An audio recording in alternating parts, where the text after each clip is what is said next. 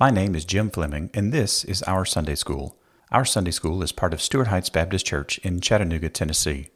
To prepare for this lesson, please go to OurSundaySchool.com for a copy of today's handout. Now, let's get to this week's lesson. All right, so we are in uh, uh, Philippians chapter 1. Dave, we go to the next slide for me. We're going to be looking at uh, Philippians 1 6 through 7a today. Uh, if you're not familiar with how um, people who talk and write specifically about the Bible piecemeal up individual Bible verses, uh, the first part of a verse is called A, the next part is called B, the next part is called C. Usually those are denoted by commas, so uh, because of our exceedingly slow pace, uh, we will be using letters of the alphabet uh, to denote where we are in Philippians. Uh, so let's go ahead and read through Philippians chapter 1. I'll read the text out loud. And feel free to just hang out and listen. Uh, if you want to read along, feel free. But uh, good morning and welcome to everybody online as well. So, Philippians chapter 1. Paul and Timothy, servants of Christ Jesus, to all the saints in Christ Jesus who are in Philippi, including the overseers and deacons.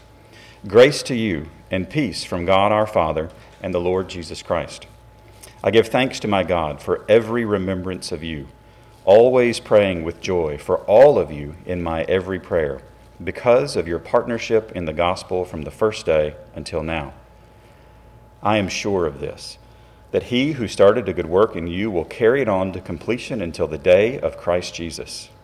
Indeed, it is right for me to think this way about all of you, because I have you in my heart, and you are all partners with me in grace both in my imprisonment and in the defense and confirmation of the gospel. For God is my witness, how deeply I miss all of you with the affection of Christ Jesus. And I pray this that your love will keep on growing in knowledge and every kind of discernment, so that you may approve the things that are superior, and may be pure and blameless in the day of Christ, filled with the fruit of righteousness that comes through Jesus Christ to the glory and praise of God. Now, I want you to know, brothers and sisters, that what has happened to me has actually advanced the gospel, so that it has become known throughout the whole imperial guard and to everyone else that my imprisonment is because I am in Christ. Most of the brothers have gained confidence in the Lord from my imprisonment and dare even more to speak the word fearlessly. To be sure, some preach Christ out of envy and rivalry, but others out of goodwill. These preach out of love knowing that I am appointed by the defense of the gospel. The others proclaim Christ out of selfish ambition, not sincerely, thinking that they will cause me trouble in my imprisonment. What does it matter? Only that in every way, whether from false motives or true, Christ is proclaimed. And in this I rejoice. Yes, and I will continue to rejoice because I know this will lead to my salvation through your prayers and help from the Spirit of Jesus Christ. My eager expectation and hope is that I will not be ashamed about anything, but that now, as always, with all courage, Christ will be highly honored in my body, whether by life or by death. For me to live is Christ, and to die is gain. Now, if I live on in the flesh, this means fruitful work for me. And I don't know which one I should choose.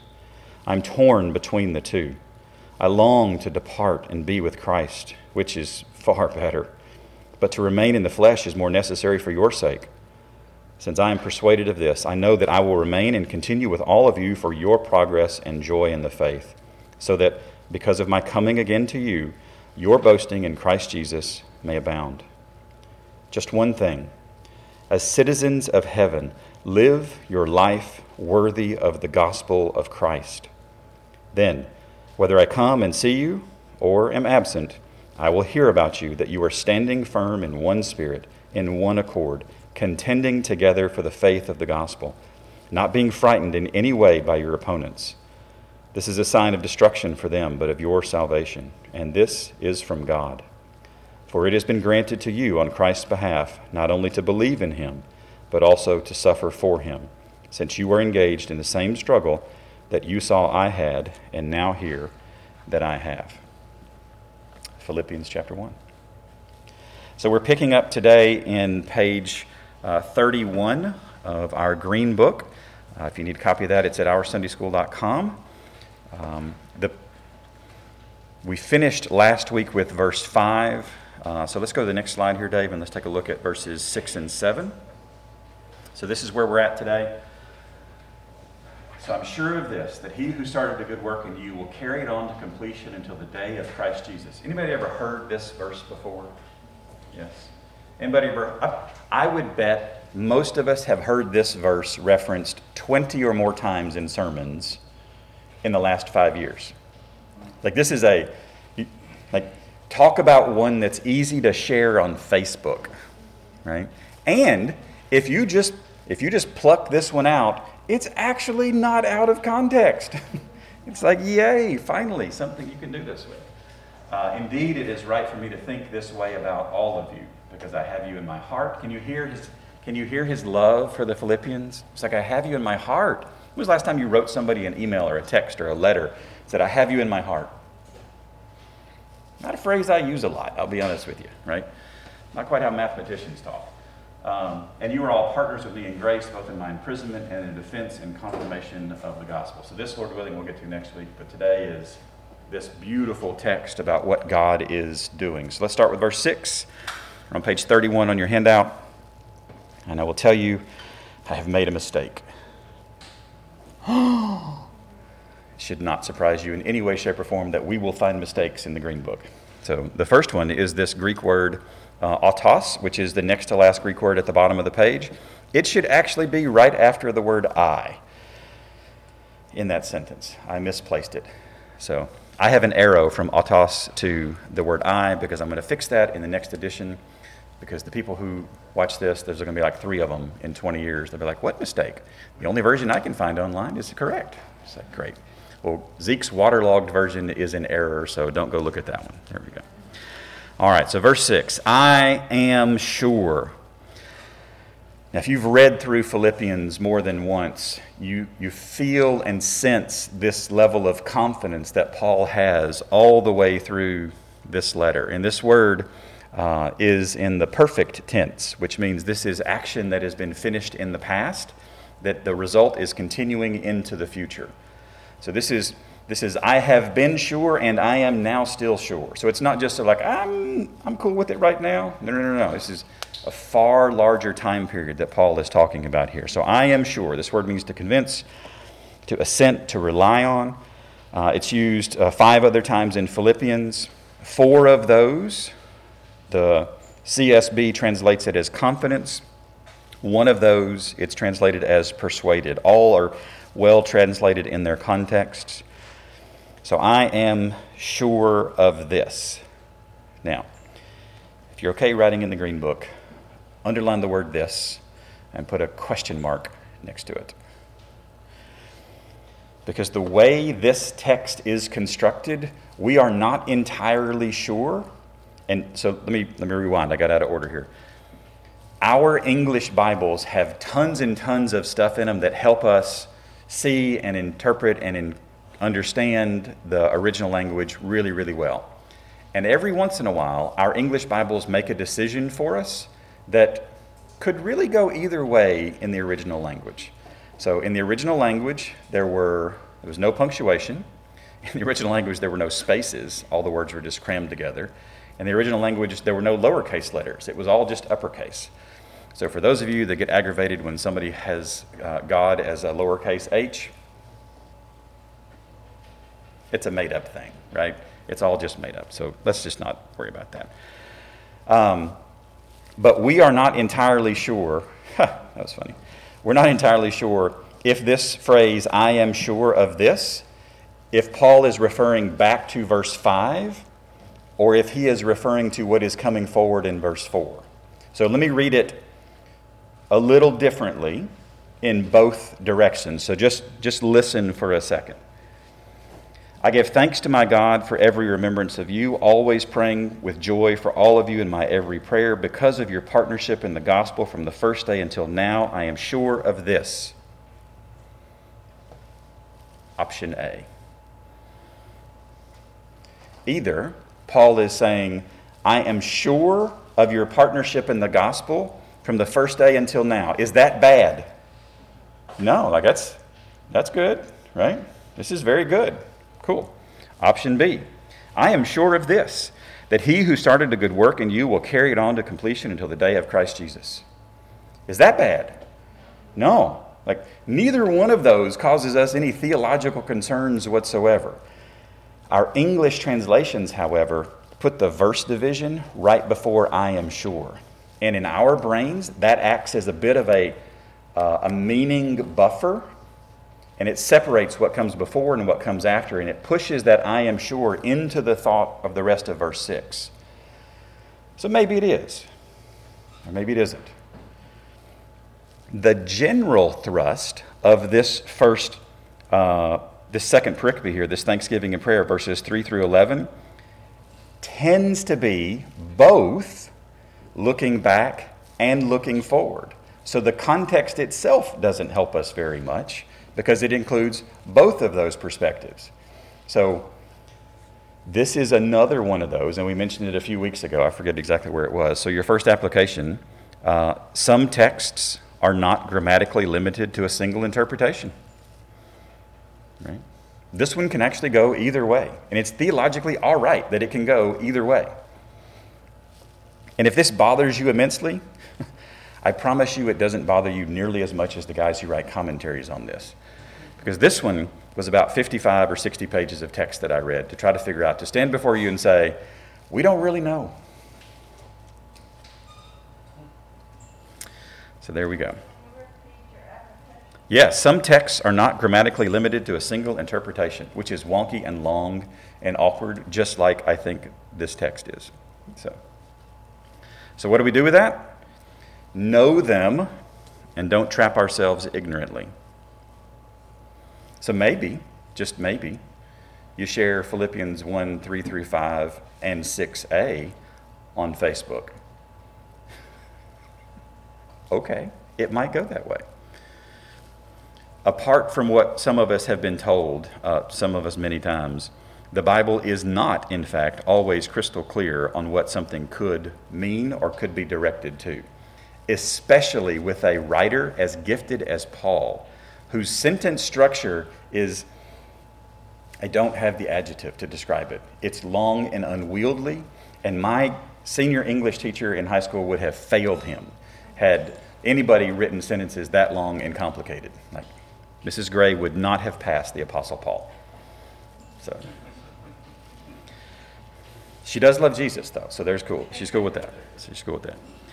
All right. So whether whether this word looks back to how God has empowered the Philippians to partner with Paul in the gospel, or whether this word looks forward to how God will commit to complete the work that He is doing in the Philippians, your second application on this page, Christians are confident in God and His work.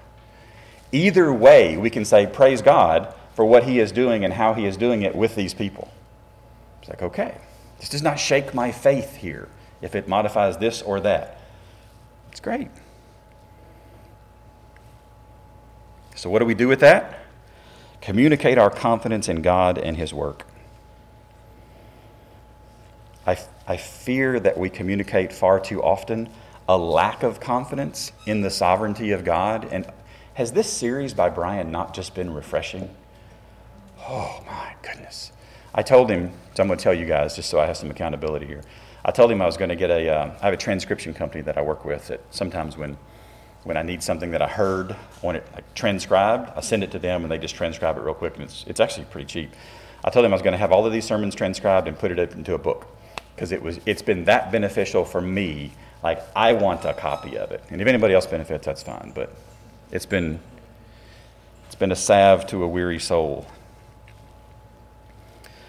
So let's communicate our confidence in God and His work. All right, so let's keep going. So I am sure of this that He who started a good work in you. So let's get verse. Look at uh, page thirty-two. that he who started. Now, there's no Greek word for the English word he here. The subject is borrowed from the verb, and the verb is a singular masculine verb, which means there is one person at work here, right? So, this one person is who? This is God. This is God. I think it's God. The one person is who? God. God, thank you very much. This one person is God. So he who started a good work in you, this word for start is to commence, and he does this alone. Did God look at us and go, ooh, boy, like, I, like that's, that's a treasure right there. I can, like, oh, Shanda is so good. Like, I have to save her because she is so good. And we can do, is that how, no, that's not what God did. God looked at us and he went, Jim is so terrible. Like Charles Barkley, terrible. That, like, I am going to lavish him with my love. I am going to start a good work in him, and it will be up to God to finish that work. And when we start to get in this mindset of, like, well, I need to help God, oh, oh, oh, Oh, break my teeth in my mouth, oh God. He who started alone a good work. So, what's our application here? God initiates. God initiates. And heaven help us when we think that we are the one that has initiated our salvation. And if you want to come back with, well, yeah, but I repented and believed. Who convicted you? Who drew you? Who gave you the gift of repentance? Who gave you the gift of belief? Who allowed you to participate in his. I mean, it's like, come on, come on, come on. He who started a good work in you. So God initiates. So what do we do with that? We follow his lead. This is what servants of Christ Jesus do. Servants follow, servants obey. All right, Dave, let's go forward two slides here. So, he who started a good work in you. So, flip over to page 11 in your green notebooks. The Greek word is in. You know how it's pronounced? In. You know where it is in the circle? In. You know what it means? In. It's the simplest Greek word you'll ever learn. the only challenge is it's sometimes in Greek spelled with an E. So, like, don't worry about that. But it, it is what it looks like it is, right? It means in. So he who started a good work in you, he didn't start a good work around you. Okay? He didn't start a good work on top of you. He started a good work in you. Is that crazy or what? Like, the God who formed you in your mother's womb also started a good work inside you we get really amped up on Right to Life Sunday about like God made the people. This is good, and I, I think that's fantastic. God did make people, but that wasn't where His creative work ended. He put something inside of us, a good work inside of us, so that that could then be worked out. It's beautiful. It's absolutely beautiful. He didn't, he didn't say, I put a good work through you. This is not Dia, right? It's not like, I'm going to touch base and here, no, no, no, no in you. This is gorgeous. It's like, ah. yes, sir. I mean, so he started with that. Yes. Yes. I, I, think about it as a baby, like innocence and all that. Well, Why would you be thinking about a baby right now? Like, what in the world? Yeah, right? but that was just the start. Yes, that's right.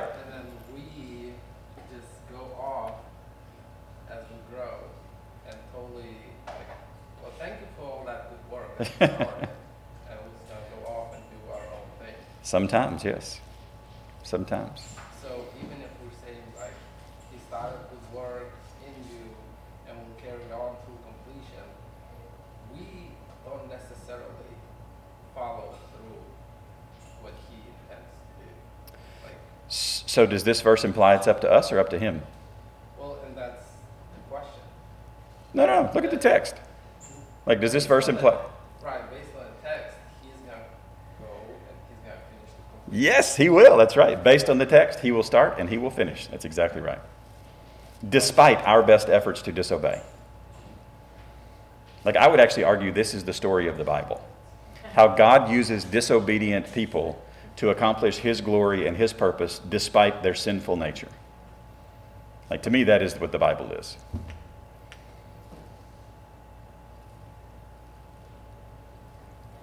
If he started, he will finish. Like,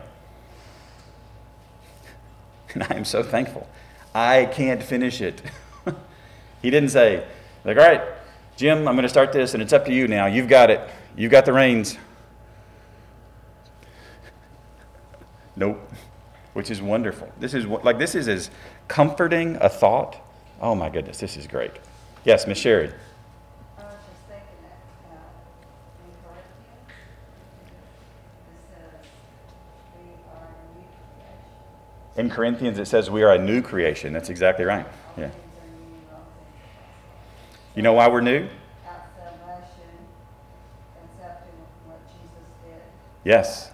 At salvation, accepting what Jesus did, God started a good work in us. Right? And he didn't just. So I love how you said this, Danus, because every time you mentioned the work, you called it a good work. Every time, without exception. That is biblical, my friend. Well done. Because that's the word that's in here, agathos. This is a good work. He didn't just start some random thing. It's like, you know, when you hear the, the deists say that God's the clockmaker and he wound it all up and let it go. Like, no, no, no, no. He started a good work. He can't do anything but good work. Like, I go to work sometimes and I produce a sloppy product. And I look at it and I'm like, that is awful. I should be able to do better than this. God has never once looked at his work and said, that was awful, that was terrible. It has only been flawless, it has only been good. And he put it in us. Oh, How wonderful is this? What kind of an amazing good God does this? So that's application number two. Can just go to the next slide. I feel purple right now. There we go. Good. Uh,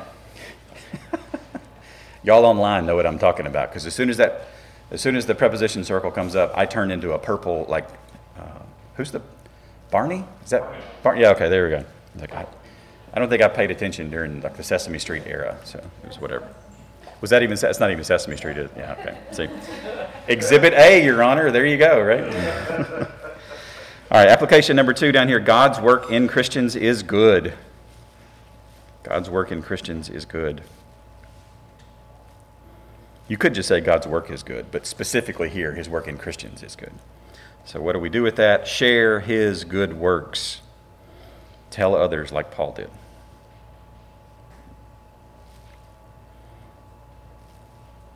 Now, lest we fall into the hyper Americanized uh, version of Christianity, uh, I do want to make sure that we see what kind of you is at the bottom of page 32. Because if, if Jim, when I was 15, had been translating, if I knew Greek at 15, I didn't know Greek at 15. If I'd been translating this at 15, God started a good work in y'all. That's how it would have come out. Because the you is plural. And this is one of the things that I really, I just, this is like the single most positive thing about the King James Version of the Bible ever. Because the thees and the thous and the ye's and the yous meant something grammatically. One was plural, one was singular. And if you knew that, you knew how to take these things. In our modern English translations, it just says in you. And you're like, well, if I put my America hat on, then it's me individual. If I put my Christian hat on, then it's this community, and it's actually this community. So God is doing a good work in the Philippian believing community. So it's not just the individual, it is also the community. Like, what? Yes, this is good. All right, so God, He who started a good work in you, will carry it on to completion. This word is a future indicative. A future indicative is a future declaration of a fact, something that is going to happen in the future. So, somebody give me a, a true future indicative. Death. You sure?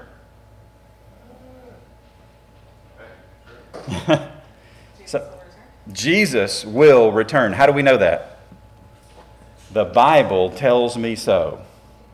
I will posit that the only future indicatives that we can say with fact come from the Scripture. Now, you've heard it said that death and taxes are guaranteed. If Jesus comes back right now, no more death, no more taxes. Booyah. Even so, come quickly, Lord Jesus, right? Sorry. But like, it, we, we'll be, we'll be, I love your quick response. That's all right. That's exactly right. That's all right. All right, so this word, to carry it on to completion, means to fulfill further. It means, it means there's something that's been done so far, but something is left to be done. So you've got a hole, and half of it's filled in, but we need to put more in. The, like we're just there's there's activity, but there needs there's more activity to go. Uh, Dr. Keown says this. Let's go to the next slide here, Dave. he says Paul in a Roman prison demonstrates to them what true faith under pressure looks like. Undiminished confidence in the Lord despite the circumstances. Because remember, Paul is chained up when he writes this.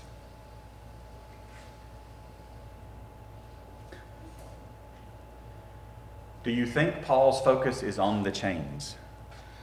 No. Paul's focus is on the one who is going to uh, unburden him from those chains. So he who started a good work in you, let's go to the next slide, Dave, will carry it on to completion until the day of Christ Jesus. You're like, well, what in the world does the day of Christ Jesus have to do with anything? All right, so a couple of applications here. Uh, one, what God starts, God finishes. He has never left anything undone. Like, that's a staggering statement. I don't know how many to do lists I have created in my life or reminders.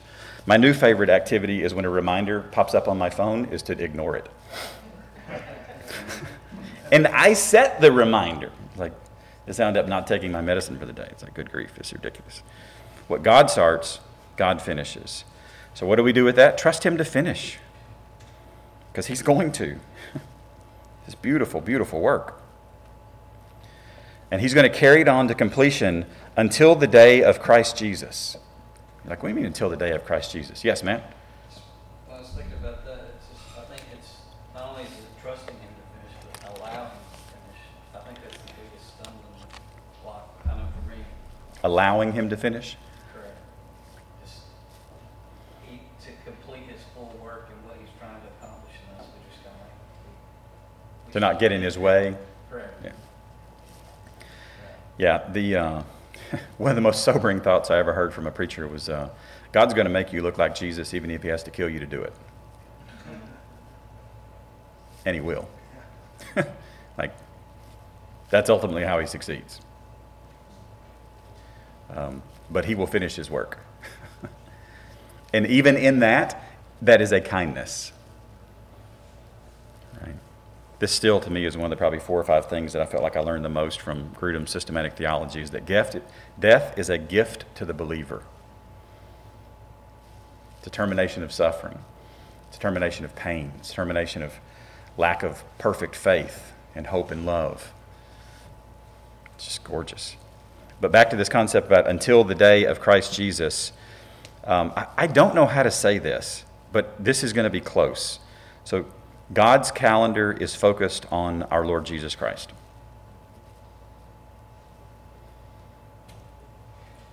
Like, he was the Word at the beginning who spoke creation.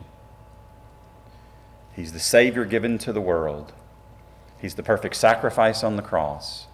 He's coming again. Even though he doesn't know the date, the calendar still revolves around Jesus.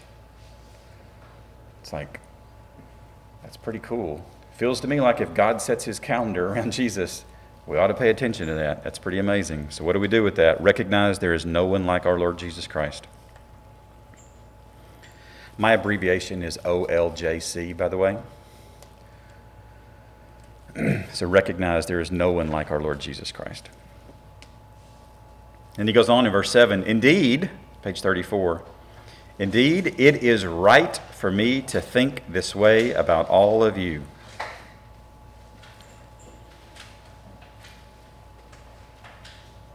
Now, the crazy thing is, later on in Philippians, in Philippians 4 8, Paul tells these brothers and sisters, he says, Finally, brothers and sisters, whatever is true, whatever is honorable, whatever is just, whatever is pure, whatever is lovely, whatever is commendable, If there's any moral excellence and is there anything praiseworthy, dwell on these things.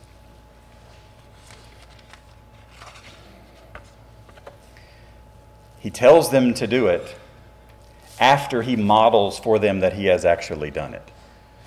And as a parent, I almost never do it in that order.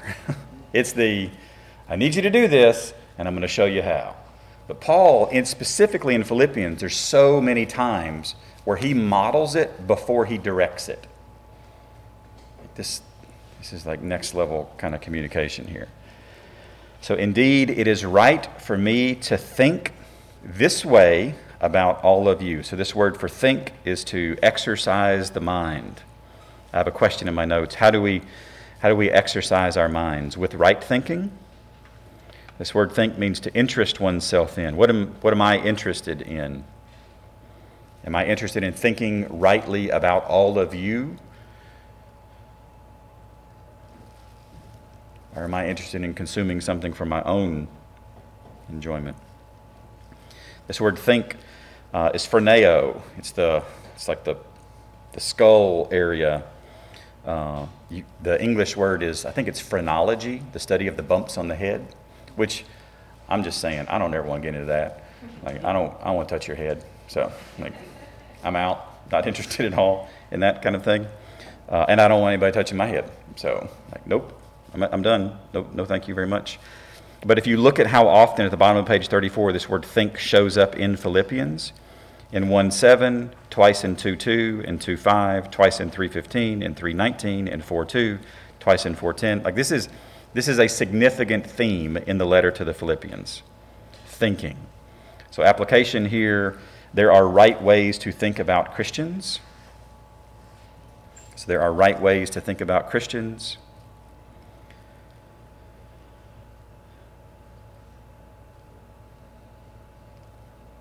So, what do we do with that? We think rightly about other believers. How do I engage? How do I participate? How do I how do I pray for? How do I care about you?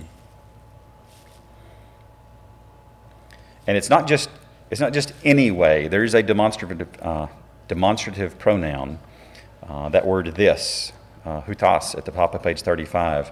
This is a very specific way that Paul is thinking about here. Now, the CSB translates this preposition uper as uh, about. I would I would just gently push back a little bit. Let's go to the next slide, Dave. Uh, because this uper is actually the word over. He is thinking this way over them. You remember earlier in Philippians, he was praying over them. He is thinking over them. Like they are the object of his affection.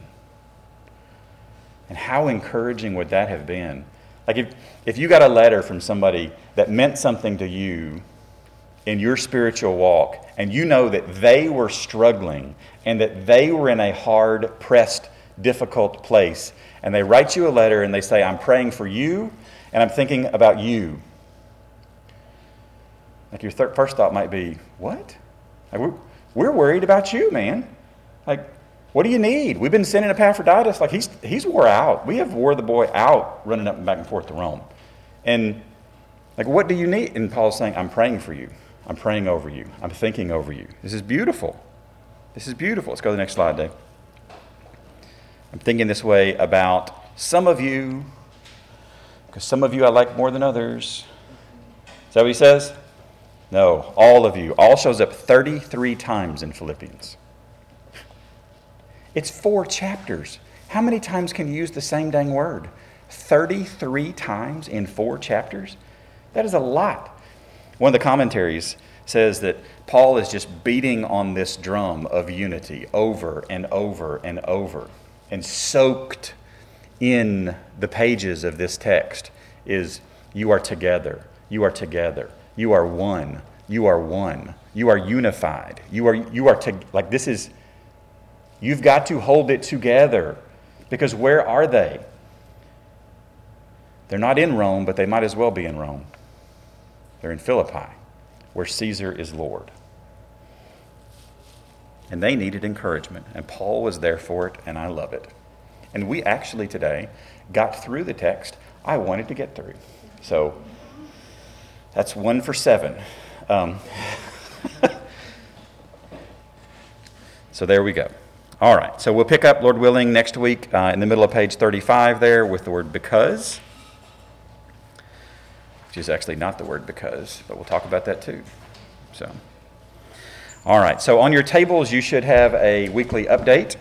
Uh, so be praying for the prayer requests there. Um, I believe most of you should be aware, we're not going to get into a conversation about this right now. But uh, most of you should be aware that uh, Colleen Barron's daughter died this last week. Uh, so the funeral is going to be this coming Saturday at the Chattanooga campus. Uh, so let us lean in and engage and, uh, and love on Miss Colleen and her family because this is just incredibly difficult. Um, so if you've got other prayer requests, please list those. Uh, pray as a table.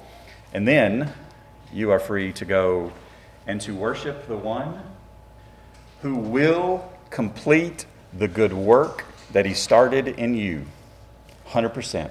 Guaranteed. I've got a fantasy football draft that I'm doing this afternoon at 1 o'clock. 100% guaranteed I'm going to draft some duds. 100%. 100% guaranteed God will finish what he started. The good work in you and in us. So let's go worship him for it. Thanks, guys.